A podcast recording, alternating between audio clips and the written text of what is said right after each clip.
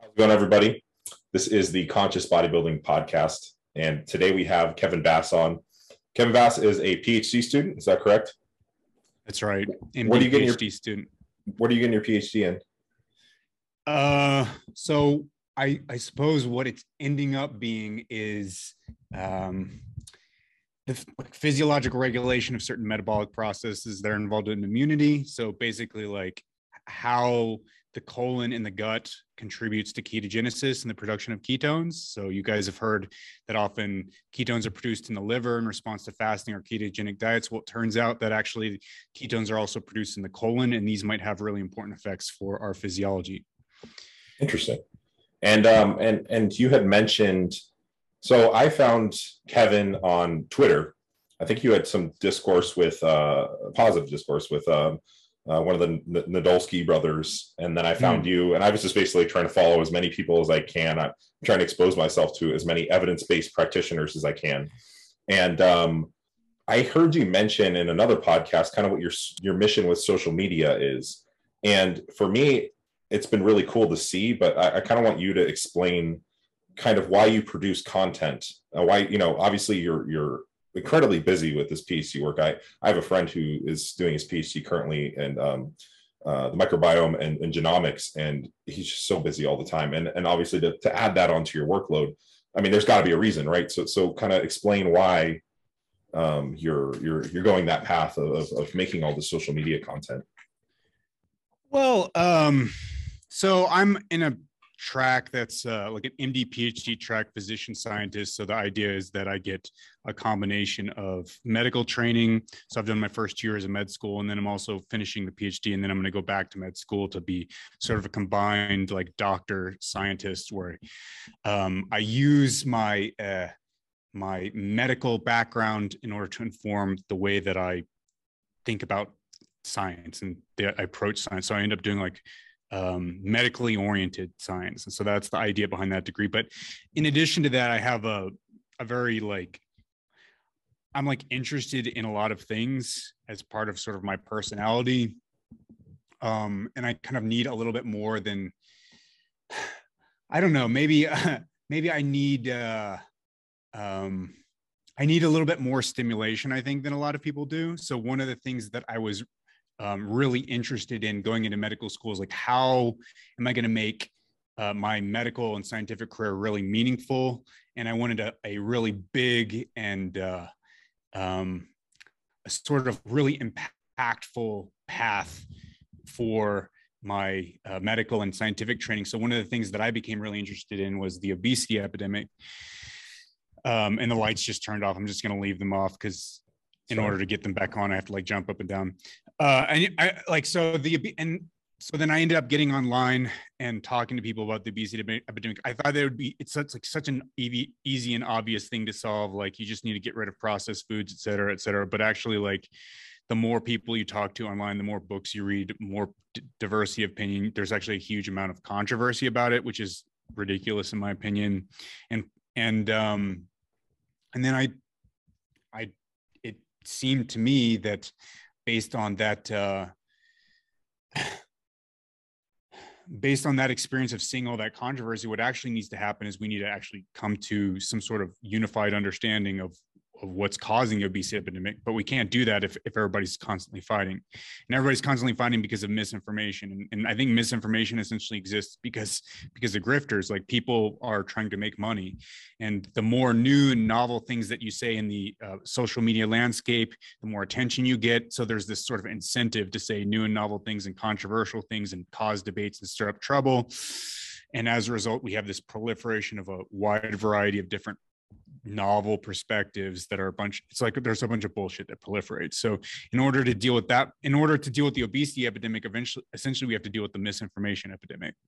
So um so then my interest ended up transitioning to towards more from misinformation. So i find this super exciting super uh, interesting and i think that this is like one of the things that um one of the hobbies that sort of sustains me apart from doing the PhD and the MD, which is it's it's really interesting, super interesting, but it's like something on a day-to-day basis that's constantly changing for me, which I need as that kind of like stimulation. So uh, yeah, I, day in and day out, I'm sort of struggling against misinformation and trying to figure out what the solution, the eventual solution, uh, will be to it.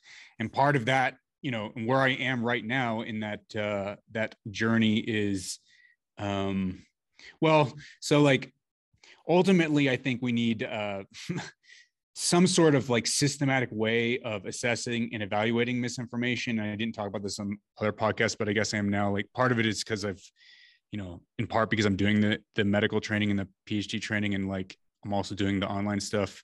So I like I'm not sleeping very much. So like I'm just like rambling right now. But like, okay, I'll, I'll I'll give you I'll give you some new stuff compared to what I've given the other podcast. So sure. Um, one of the things that I became really interested in is like having a systematic way of evaluating misinformation. So everybody disagrees about what misinformation actually is. So one of the first things you can say, one of the first things you hear whenever you talk about like we need to deal with the misinformation problem is you'll hear people say, well, who decides what's misinformation? Like, how do we decide? You know, everybody has a different opinion. Even the experts disagree about what's misinformation, what's not. So I know based on being in the space of of a bunch of misinformation, I have a really good idea of what misinformation is and what it isn't. And so I decided like maybe what we need is sort of an algorithm or a sort of system of evaluating and explaining what misinformation is. And yeah. So then I started trying to develop that, but in order to develop that, you really need a lot of examples and a lot of case studies and a lot of documentation about what misinformation is. And ultimately, I decided to, um, so much ultimately, work. yeah, ultimately, I decided like I need resources and I need money and I need people working for me to to help me out with that. So then, sort of the phase I'm in on social media is like trying to grow and build it as a business and monetize. Yeah, so that's where I am right now. And ultimately, I would like to monetize and then feed some of that money back into this misinformation project so that we can then create a. This is my my dream. My crazy dream is to create like a system or a or a systematic way of documenting misinformation in a way that persuades people that people are like, oh yeah, well that is a very clear way of documenting misinformation. That is a very clear way of thinking about misinformation. Right. And I'm not necessarily going to say that I'm the the only person. I have the only opinion about what misinformation is and what it isn't. It's sort of a dialogue. It's a conversation between many different people with many different opinions. Right. Some of which are legitimate and some of which are not, and some of which are going to be persuasive and some that are not going to be persuasive. But ultimately, like I would like to have a role, and I I will have a role in sort of understanding what misinformation is because eventually as a society we're going to decide that uh, enough is enough and we're going to have some sort of set of rules. I don't know what those rules are necessarily going to end up being but we're going to have some sort of set of rules about what decides what misinformation is and what it isn't. And um, this has been done before. We've had these kinds of problems before in society. We've had like you know quacks you know snake oil salesmen that used to be a problem people selling opium and alcohol you know like tinctures that people would give their children and stuff people selling mir- miracle cancer cures. That that stuff has all been regulated. We've agreed as a society what the sort of bad stuff is and we can agree as a society what bad stuff is what it isn't. It's going to come down ultimately to common sense and it's going to come down to a consensus as a society. And so i've rambled a little bit but uh, yeah that's kind of my passion. And um, i want to contribute to that and in addition to sort of my scientific career at the same time and i want to do a little bit of, of all of that so that's awesome. no, no, no. That's that's yeah. huge. I think um I think the the fact that you're going the social media route, you, the amount of reach you can get is, is much greater by by targeting that area, right? Um, I was speaking with um, a gentleman uh, who's doing his PhD research um, in hypertrophy, and he was interviewing me for for something, and he was mentioning how we can get to a point where, and and I believe we will, where like meta analyses are are um, essentially just you plug in the data into a machine and then it produces a meta analyses and you don't really like have to so if we had some systematic way of that occurring then the bias is also potentially removed and then then it's communicating it right? So like if we can get you know if we could get and this is the reason why i'm even doing this podcast if we can get more of those evidence-based people those the scientists if we can get them on the front lines like their reach they need to be the people reaching people on social media. Obviously the that that is a challenge in itself because you're snake oil salesman those are the people getting the views once you say controversial yeah. things. So how do we get those people to have the biggest reach or a greater reach right? Um, because I, I agree. So i used to i used to think from the perspective of like oh well like freedom of speech let people say what they want. But then it's very hard when you're not an expert in this in, in, a, in, a, in a particular field or you don't have an, even a base level of understanding to know what's misinformation or isn't like for example um, i spend most of my time with with bodybuilding and, and hypertrophy research and then uh, for example like if i need to do some financial stuff um, i've had a hard time in that space because i have a hard time i don't necessarily understand all the ins and outs of like taxes and, and different things so hiring somebody in that space even just finding someone who's competent that I can trust has been very difficult because I don't even have a base level of understanding of a lot of these things. Um, so I agree. I think we need to have one people we can trust. They need to be reaching a large audience. Um, and I think again, I think social media uh, or whatever avenue we can do like for like I, I know all like you know I know mass research review and examine and stuff, but that's not something that like the general population is exposed to generally speaking. It's people who are who are already trying to do this stuff. They're trying to improve their body composition. They're trying to to be healthier. They're already involved in the research. But how do we get like you know my parents like you know what I mean? Like how do we get them to to to to be exposed to this stuff and whatnot? Um, but yeah, so that's that's kind of how I feel about that. So I, I think that's amazing that that you're doing this, and um, I really, you know, wish you good luck in in, in any way I can contribute to that. Uh, um, but but um, on that, I kind of wanted you to, to, briefly touch on the obesity epidemic. Um, there there seems to be some controversy. Maybe you could go into simply like, and I know it's not a simple controversy, but what what really is causing obesity? What what factors contribute to obesity? Is it truly a, a willpower? as a lot of people like to say, or or is it is it multifactorial? What what contributes to our obesity epidemic? Well, that's interesting. Is it willpower? So, you, as you know, as a bodybuilder, um, and as somebody who's like very carefully tracking your macros, you're very carefully tracking your calorie intake. You're doing it on a day-to-day basis, and you are exerting willpower every single, probably like every single minute in in in achieving what you've achieved with your body composition and i don't think there's any question about that and anybody who's involved in bodybuilding like knows that um the amount of discipline and willpower necessary to to achieve that is is substantial and so that's a really interesting juxtaposition sort of that perspective with say the public health perspective. And so i'm just sort of exploring this as we talk about this. Mm-hmm. the public health perspective is a little bit different. So the public health perspective tends to emphasize um, lived environments. Okay so here yeah here's a here's a good way of framing it. I think i've got this. For somebody like you um, you are going to control every single aspect of your lifestyle in order to achieve your goals and you're going to do that on a consistent basis. Sometimes you might fall off for like a couple days or maybe even a week or i don't know how long how long it might be the case but some, sometimes it happens but you jump right back on and you exert that discipline for most people who are concerned with their everyday lives they're concerned with like their their their wife their family the the things that they're dealing with they're not necessarily bodybuilders and not, necessarily concerned with maximizing their composition and having like the best physique in the world or one of the best physiques in the world. Um, they're a little bit more on autopilot right? They're not exerting as much energy in that particular goal. That's not their set of values. That's not their um, their focus. They might have other things that are distracting them. And so, for those people, the sort of default environment or the default set of behaviors or practices or culture is going to be a lot more important for determining what their body composition outcomes are going to be. They're more on autopilot. So, the public health point of view is that. Um, um, it's not so much of a willpower issue because most people are not really approaching their body composition and their health from a willpower perspective. They're sort of and I think this goes along for most things we do. Like most things, if I'm not a, if I'm say a, a, a bodybuilder, or if I'm in my case a jujitsu athlete, I'm putting a lot of energy into jujitsu. I'm putting a lot of energy into medical school. I'm putting a lot of energy into uh, learning about science, but I'm not necessarily putting a lot of energy into finance. So I'm sort of going with the flow for finance. I'm like, what does TurboTax say? I'm going onto TurboTax and like whatever TurboTax tells me to do is what I do because I don't have the time and the energy to do anything different. If I if I could do more, that'd be great, but I'd need more hours in the day to do it. So I'm going along with sort of the the the tax environment of TurboTax, so to speak.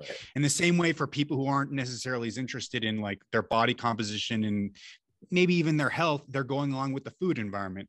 So the public health point of view is like most people aren't going to be super concerned with uh, with pursuing fitness. Most people aren't going to be super concerned with pursuing their their physical health, and so they're going to default to whatever their food environment and their culture tells them to do. So um, the reason we have the obesity epidemic is because we have a food environment and a food culture and a, and a sort of way of life, a, Western lifestyle that promotes obesity. And the things that do that are um, physical activity is not such a big deal. Physical activity is important for metabolic health in the long term, but it's not really so important for weight loss. Uh, maybe it's has some, it, it, does have a role in body composition, but for determining overall body weight, it's not that important because uh, there's something called the constrained model of energy expenditure, such that most people don't, um, or so in general, uh, people are going to expend the same amount of energy per day, no matter how much exercise they do. In general, um, there are some exceptions, but that's being that's there's a guy named Herman Pontzer who's really promoting this, who's put forward some really um, influential studies that have suggested that uh, that exercise isn't such an important determinant of of weight loss. It's more it's more that you know as bodybuilders know abs are made in the kitchen right? It's more that uh, uh, an energy intake issue. And so our culture tends to promote excess energy intake. And it does so in the form of, of hyper palatable ultra um, energy dense foods. So foods that taste extremely good and have a lot of energy in them. And so you can just pack a lot of these foods in a short period of time and you want to keep eating them. And then you end up eating an excess amount of energy and then you gain an excess amount of weight weight. And um, essentially, what we've had happen is over the course of, say, the last 50 years, different companies have competed with each other in order to sell the most food. The companies that have sold the most delicious and energy packed foods are the ones that have uh, stayed in business, and the ones that haven't have you know fallen out of business so capitalism itself has produced a situation where we have foods that are making us fat they're making us obese by virtue of the way capitalism works so the only way that we're going to, according to a public health point of view, the only way we're going to reverse this is, I mean, yeah, sure, promoting um, health literacy, nutritional literacy, exercise literacy, all that stuff is definitely going to help. But probably for most people who don't want to like really make that a huge part of their lifestyle, which is probably going to be the majority of people if we're just being honest with ourselves. Um, it, they're going to go to default with the lived environment. So we probably need to, I guess, like this sort of um, the free market system that has produced these hyper palatable foods that are causing people to become obese probably needs to be regulated to a certain degree. So that's that's sort of uh, I think that that's sort of like what's causing the situation, and maybe that's the, um, in my opinion, that's that's perhaps one of the uh, the uh, solutions to it. I don't know what you think about that. Um, it's hard. It's hard to say. I mean, obviously, from from a perspective of like uh, myself, like I like to have palatable foods, and I understand where those appropriately fit. But I understand that also people, you know, most people don't know where those would appropriately fit in, into a, into their lifestyle. I mean, a, a lot of people probably don't. I mean, I guess people understand that like if I eat a cheeseburger, it's probably not good for me, you know, to some degree. But um, and, and and have a general understanding of like if I eat fruits and veggies, then it's probably you know more health promoting. Um, but do they understand that maybe that's what's driving their you know obesogenic environment? Is that driving their obesity? Uh, it's hard to say. I, I, I don't know what the, the the the solution is to that potentially. I do like again like I do like having the ability to go to McDonald's if I want to and buy a Big Mac. Do I really lean into that very much? No, not really. Um, but yeah, I, I, I also am not an expert, so I don't know what the actual solution should be. Obviously, on the information front, I do think that maybe some regulation, if we could do it in a way that isn't um, too in, in, impeding or imposing, but right. I, I don't know how to do that, you know, personally. So, yeah, yeah, yeah, yeah. No, so um, yeah, I, yeah. Uh, I feel the same way. I don't want like to things to be unavailable, but hmm. at the same time, uh, I don't, you know, certainly the the the average diet needs to change substantially from right. what it is. 100%. And that I think so. you can agree on that. And then there's also genetic factors as well to some degree and drives to eat, right? There's some people who just don't aren't hungry and they can eat hyper palatable food, but they also maintain a, a lower body mass. Um, you know, we could talk about Yeah, go ahead. Yeah, which is super interesting because now we have uh, like a whole new revolutionary class of drugs called the GLP-1 receptor Once, yeah.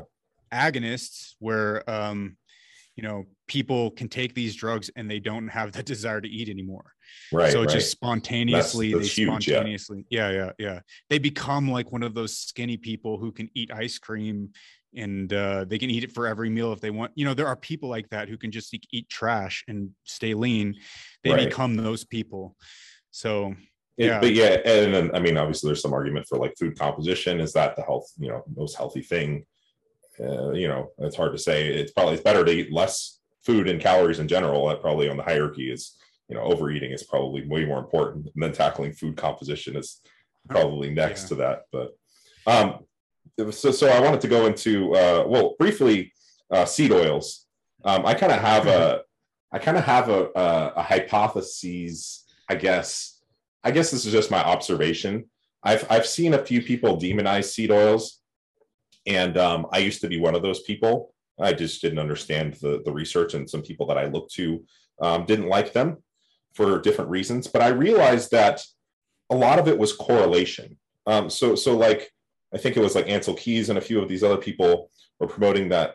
Uh, actually, I can't even remember what Ancel Keys stance was. To be honest, so I'm not even going to state that. But um the that so so that these were promoting obesity and heart disease but i think and and you did a video that kind of opened my eyes as to why some of these people believed it it was because our hyperpalatable foods contain these seed oils so our drive to eat from these hyperpalatable foods is containing seed oils is is what's causing obesity but it's not these seed oils themselves because these seed oils when they're studied in in, in uh, apart from these obesogenic foods, if you want to call them that, they um, they are actually health promoting.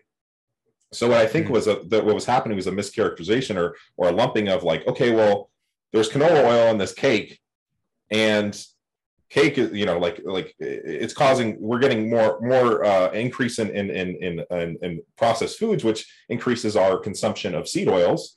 And then you have this increase uh, in, in heart disease and, and diabetes and all these other things. But then you study them separately and it's like well it's not the canola oil itself it's the canola oil when it's combined with uh, sugar and you know it tastes good. Like you're not just drinking canola oil. Uh, i don't know if that i was just thinking about that today but i don't know if that has any accuracy at all. I'm kind of curious your opinion on that.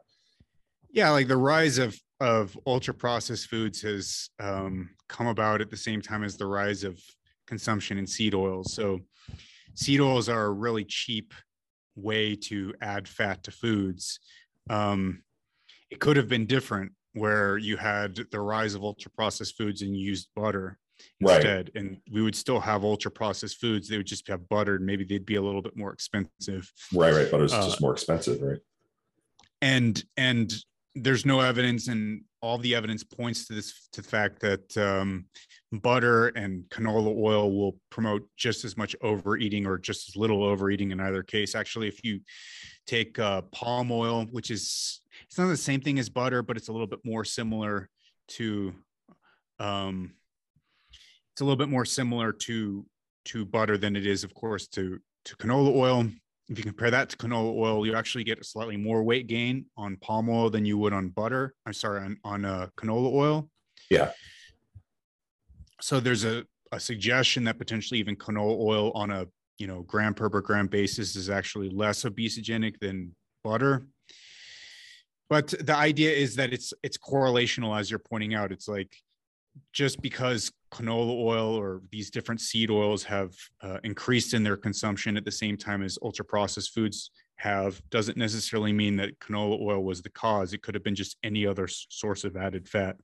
And i don't think that there's any evidence at all to suggest that simply replacing canola or the seed oils with other sources of added fat like tallow or something is going to make them somehow uh, those foods less obesogenic. They're just going to be the same foods. They're just going to have a different fat source in them. Right. It's the palatability that's yeah. that's like causing us to fries. eat those.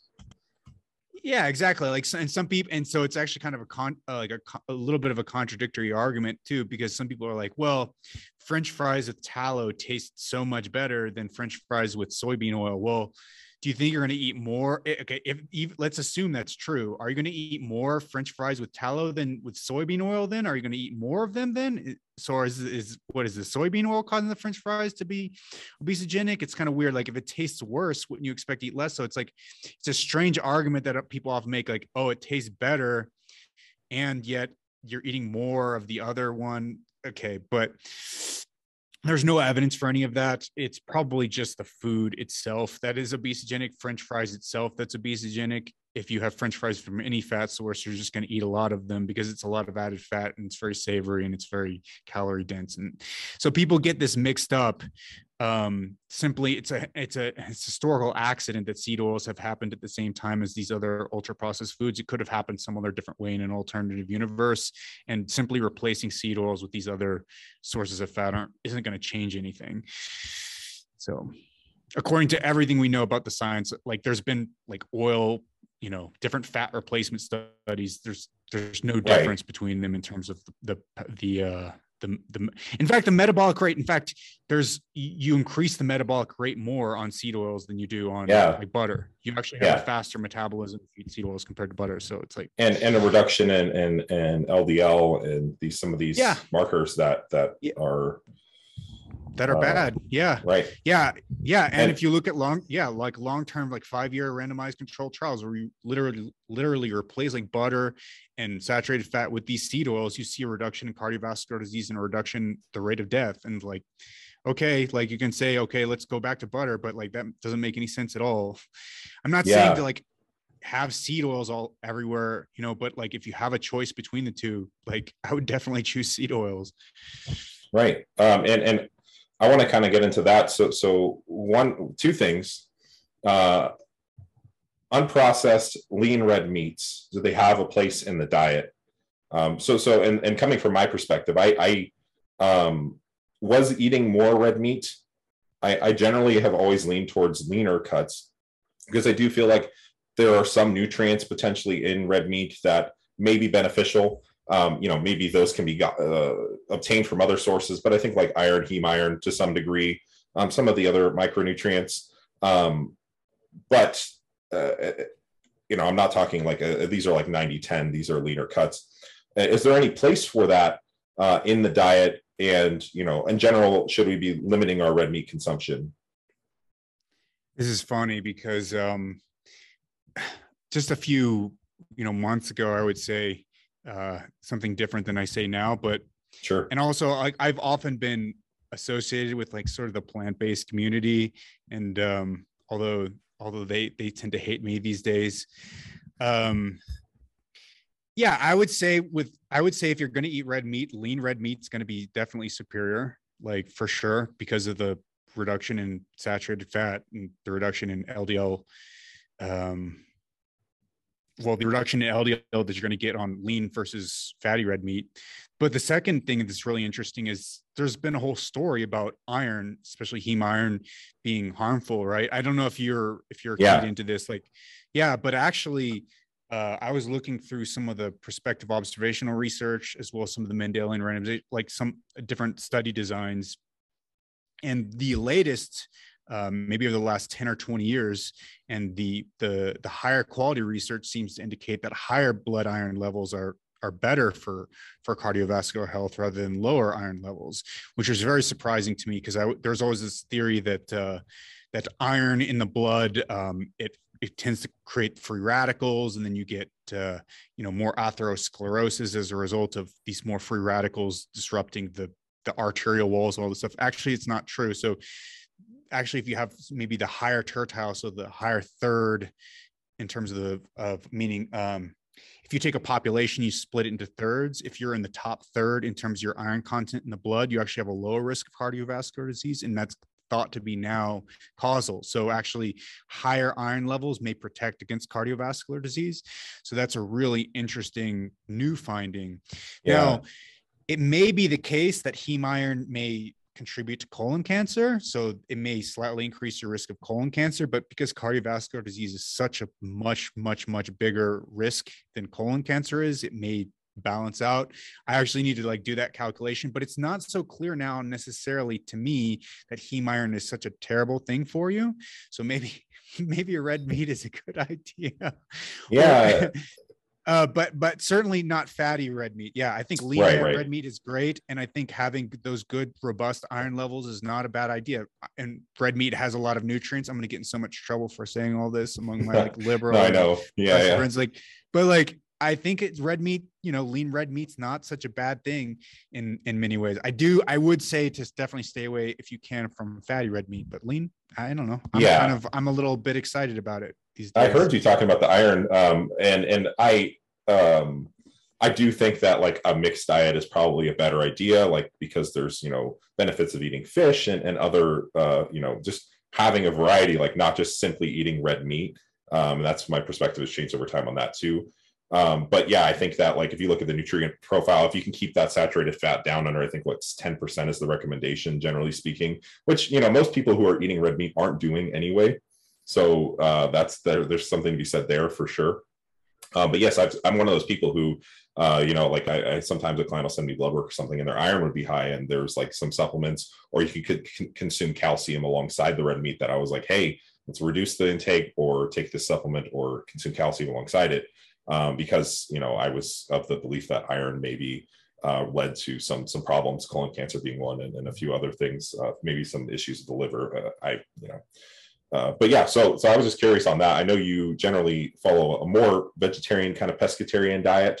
Um, is that correct? Yeah, I don't eat I don't eat red meat. So whenever I tell you this, I'm telling you this because Yeah, it's yeah. science. It's not because Well, I uh, appreciate I'm, that. like, yeah, promoting. Yeah, I'm not promoting Right. my diet. I'm just saying like, wh- which I hope lends some credibility what I'm to what I'm saying. no, hundred percent. You've changed I- my I perspective for sure. Yeah, I genuinely think that at least as far as cardiovascular disease is concerned, people should worry a lot less about their iron levels than they did in the past. And Right. and uh, yeah, for sure. So In general, probably lowering your saturated fat intake though is a good idea. I think so. Sorry about that. Yep. Um, okay, so yeah, no, no, what I was saying was, um, you've definitely changed my perspective. Um, obviously, being transparent, but I, I mean, I'm eating more fish um, and, and more of those healthier fats as a part of my diet, um, and, and and vegetables is a big thing that I, as a bodybuilder, um, I've been very uh, adamant about and, and trying to communicate that to people because bodybuilders they tend to, for some reason, not eat vegetables and fruits, and uh, I'm just like thinking like the one of the main things, and I'm curious your opinion on this, like that we can probably do that's simple if you're controlling your nutrient intake is eating fruits and vegetables. Like I, I just think it's one of the simple, mo- most simple ways to to potentially um, mitigate some of your risk is adding some fruits and vegetables to your food. I don't know what you think about that. Um, Well, yeah, I, I I don't know. Whenever you're like bulking though, right? How it's hard to get in enough calories, especially if you're eating a lot of fruits and vegetables, then you're going to end up with like GI issues, right? you have to be strategic. stuff like yeah, that. yeah. Yeah, yeah. So you have to make sure to use like the right fruits and vegetables and Lower right FODMAP, amounts. and right, right, right. yeah, Squashes and because- stuff. I found right, right. yeah. Because like what I'm noticing right now is I'm trying to eat. I'm eating a good amount. I'm not like I know that you're like in a contest phase right now, so you're at like a 2,000 calories a day. So for you, it's probably really easy because you're not eating. Yeah, just eating vegetables. Yeah. you're not but like but like for somebody who's like trying to eat like 3000 man like i'm i'm still trying to find the right balance so yeah no I, I definitely think though that eating fruits and vegetables is a great thing and eating like whole grains and like oatmeal and stuff that's going to be really good for for um proper metabolic Yeah. function but Well, uh, what I've noticed, you have to figure out like what works for you i guess Yeah. And what I've noticed is sometimes it's just a no effort thing where it's just like, oh, well, chicken and rice, chicken's this is what builds Right. muscle, right? And it's more Yeah. so of like, okay, well, could we have, you know, could we look at palat- palatability in the case of, of, a, of a mass gaining phase? Could we look at palatability like uh and and, and lower gas uh sources of, of fruits and vegetables, like blending spinach into a shake or something like that? Uh, obviously, you have to be more strategic about that. But essentially, like even if I come to someone who's at like a a, a, eucaloric or isocaloric state, um, a lot of the time there there's there's not a lot of effort there, and it's because maybe there's this association of just like oh chicken and rice is what builds muscle. These micronutrients have no importance for anything else. Blah blah blah blah blah. yeah So I think that's unfortunate yeah yeah that's Yeah. unfortunate Well, I, I don't know. Oh, sorry to interrupt you. I, no, I, because I, definitely, yeah, adding fruits and vegetables can help your long-term health if you're interested in, in that beyond I- just looking shredded. Yeah. I've noticed some bodybuilders at higher levels. There was a, a gentleman recently. I'll, I'll leave, leave him nameless, but uh, had a he was in the highest percentile, uh, 99th percentile for his cardiac CT. Like you, your likelihood of having a, a cardiovascular event in the next four years is like 99 or something crazy. And he mentioned that he didn't eat fruits and vegetables. And obviously, this guy takes performance enhancing drugs. There's like, oh, there's so many other compounding factors. But I'm like, man, if, if he had eaten some, you know, something throughout, like even when he's dieting too, like some broccoli, like could he have been a lo- little bit lower? Um, For sure. Yeah. I think I would say yes, but obviously that's a speculation. It's, Um, yeah. Yeah. It's but I- speculation, but I think there's a lot of good reason to believe that he I- could be. yeah. yeah. and I've noticed sure. on my blood tests and a few other people that if I increase their, like for example, my LDL dropped in half from going from off season to contest prep, and it my Mm. fruit and veggie intake almost doubled. I mean, there's Mm. obviously, but look, look, there's body weight improvement as well. I'm, my body composition's better. I'm, I'm leaner. I wasn't necessarily metabolically unhealthy prior, like I was still within that range, but obviously weight reduction is a huge factor. I could, I could only imagine that the vegetable intake uh, increasing had some because of, you know, in the off season is harder to get those fruits and vegetables in. Again, speculation. But no, no, no, hundred percent. Fruits and vegetables will reduce your LDL cholesterol, and LDL cholesterol is a really important risk factor. Fruits and vegetables will reduce your blood pressure. Blood pressure is a really important risk factor for cardiovascular disease.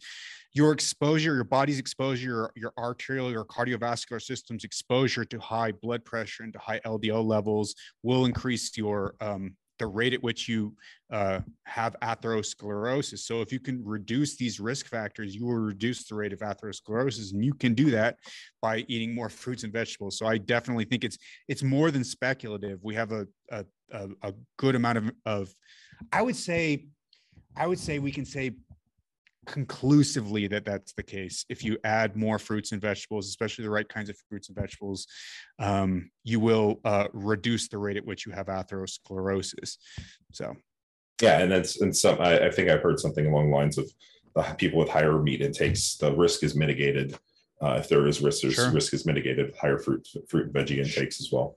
Um, and I did want to get into to heart disease uh, uh, because I think it's something that um, if we're talking bodybuilders, uh, what what uh, generally affects them. Obviously, the general population as well, um, but bodybuilders in particular, because now we have these uh, uh, other things that are contributing to um, skewed lipids and, and higher blood pressure because of higher body mass and and some of these drugs that drive up angiotensin and and, and some uh, and and um, kidney stress and things like that. But uh, along the lines of um, uh, cardiovascular risk, factors, uh, LDL is is that a good marker to track your cardiovascular risk um, compared to uh, ApoB, a more specific uh, uh, marker, and then and then where does blood pressure also lie within that that risk factor? Like where does it contribute as well? I know that kind of is kind of convoluted question, but maybe you can Yeah, yeah. Yeah, yeah. So so ApoB is going to be the better uh, marker to track than LDL cholesterol. Most people just track LDL cholesterol because it's a convention. It's slightly cheaper, but it's not much cheaper. Yeah, Most ApoB tests cost maybe like five dollars if you can get the right, um, you know, the right uh, company to to sell it to you. Uh, it's not an expensive test. It shouldn't be an expensive test. So ApoB should be the marker that you're going to track, and it's going to be the marker that um, sometimes ApoB and and LDLC are are dis- discordant, meaning uh, LDLC is not going to give you the information, the right information. It's going to misdirect you compared to what ApoB will. ApoB is is the thing that you need to track. It is the particle that is causing the um, atherosclerosis directly. So ApoB is the one you definitely want to track if you at all have the ability to do so. You can fill in with LDLC if that's all you have, but you should definitely be trying to track ApoB. That said, uh, yeah, no, ApoB is important. Uh, blood blood pressure is also super important, as is like don't smoke, uh, keep your body fat percentage low. Don't like do these nasty dirty bulks where you get really big and and um if you do, it might be a good idea to go on a blood pressure medication. There's things you can supplement taurine. Taurine can help moderate your blood pressure. Fruits and vegetables can help moderate your blood pressure. Uh, using less salt and replacing some of that salt with, you know, I, I, don't know if you've seen the recent thing I've had. Yeah, so I just watched it this morning with breakfast. with with potassium, mm-hmm. that can also help you to uh, mitigate some of the effects of of that. So yeah, definitely, all these risk factors are important. LDL and or rather ApoB isn't the only important risk factor. There's actually a lot of different things that are important. Probably just the inflammation of bulking fast is probably not the best thing in the world. Yeah, the so stress. Bulking, yeah, bulking slower is probably a better idea if you if you can. If and I know that sometimes like if you're making those gains, it's sometimes hard to do that because you're just well, yeah.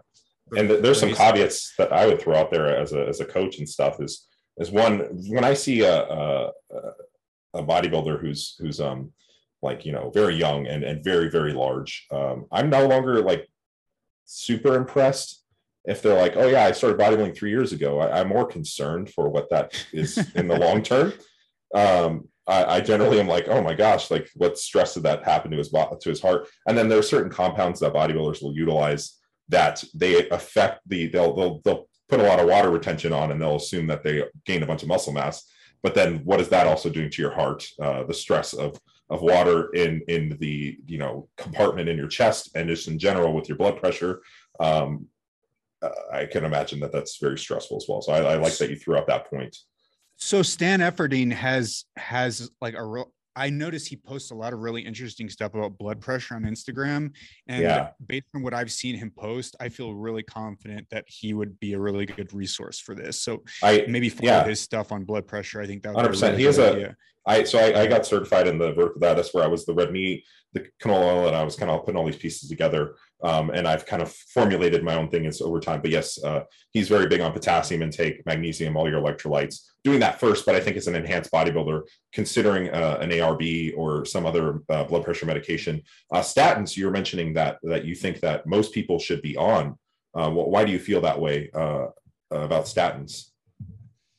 Um, statins you know like th- the more i look into the research the literature on this it's so such a weird thing and i feel like i'm taking crazy pills on statins because on statins i'm actually like on most of these issues that you and i are talking about i'm like so just squarely within the mainstream um i'm in like the sort of advanced very scientifically informed mainstream but like i'm very much in the mainstream but on statins I, again, I, I think I'm super in the mainstream as at least as far as the science is concerned, but the guidelines are really weird about LDL cholesterol compared to what the science says, in my opinion. And I'm, I feel like I'm taking crazy pills when it comes to LDL cholesterol because the more I learn about it, okay, so here's some really interesting stuff. This is just some, I don't know how practical this is, but this is just like super interesting. Humans don't have like normal LDL cholesterol levels. We have like way higher LDL cholesterol levels than pretty much every other non-human mammal out there,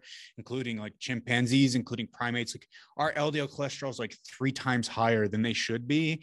And it's unclear why this is the case. There's like biological reasons why this is the case, but like why did we evolve like that? It's a strange thing. If you look at um, our LDL receptors, they're saturated at like three times lower LDL cholesterol than we actually have. So, like, why do we have such L- high LDL cholesterol again if our LDL receptors are saturated at much lower levels?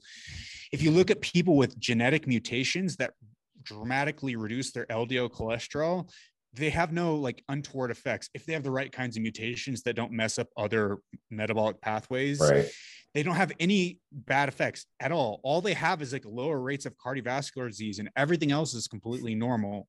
Yeah. So like um and then and then the other thing is, is if you like use certain drugs to reduce LDL cholesterol to like really low levels, especially like these new class of drugs like what's called PCSK9 inhibitors, like you don't see like terrible things happening to people. Like these people tolerate it really well.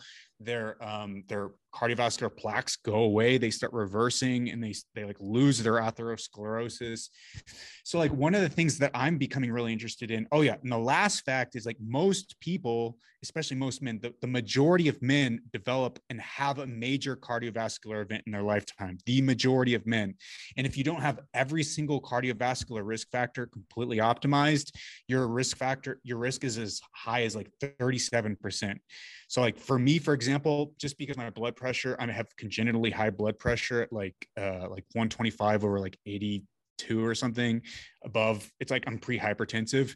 Because of that like i have like a 37% chance of having a lifetime major cardiovascular event which is like super high. It's like a one in three chance of having a major cardiovascular Yeah. which also means I have like subclinical atherosclerosis constantly developing, which is probably going to in the long term impair like sexual function. It's going to impair maybe even brain function, like in subclinical ways that aren't you're not going to be able to notice, but will sort of like slowly creep up on you over time.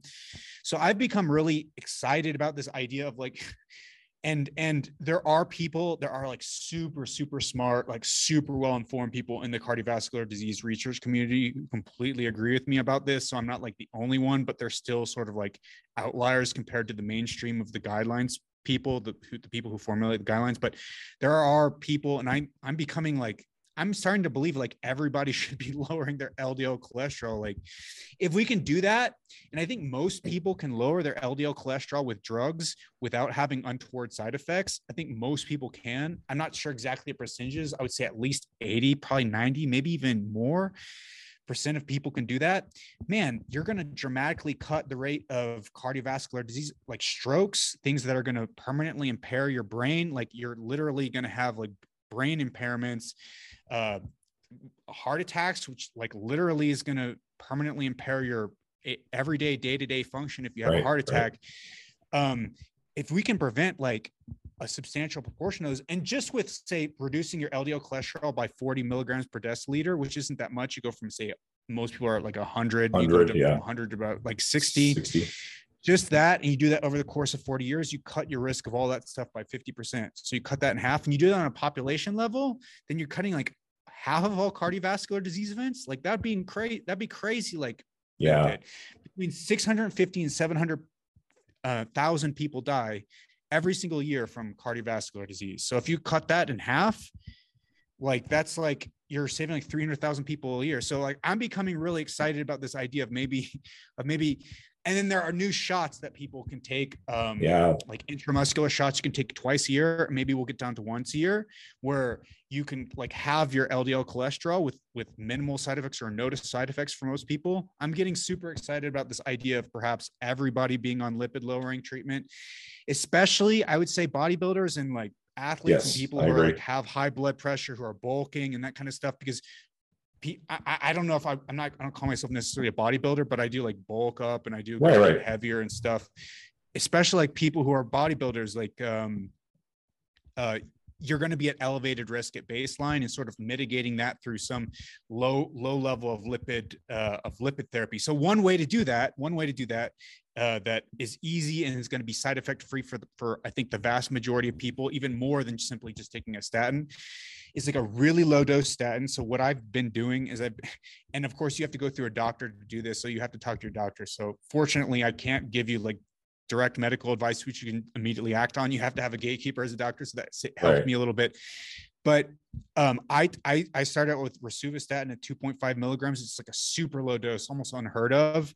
And then a five milligrams of ezetimibe. So, I have I, I noticed absolutely zero side effects, and I went from 100 milligrams per deciliter LDL cholesterol down to 50.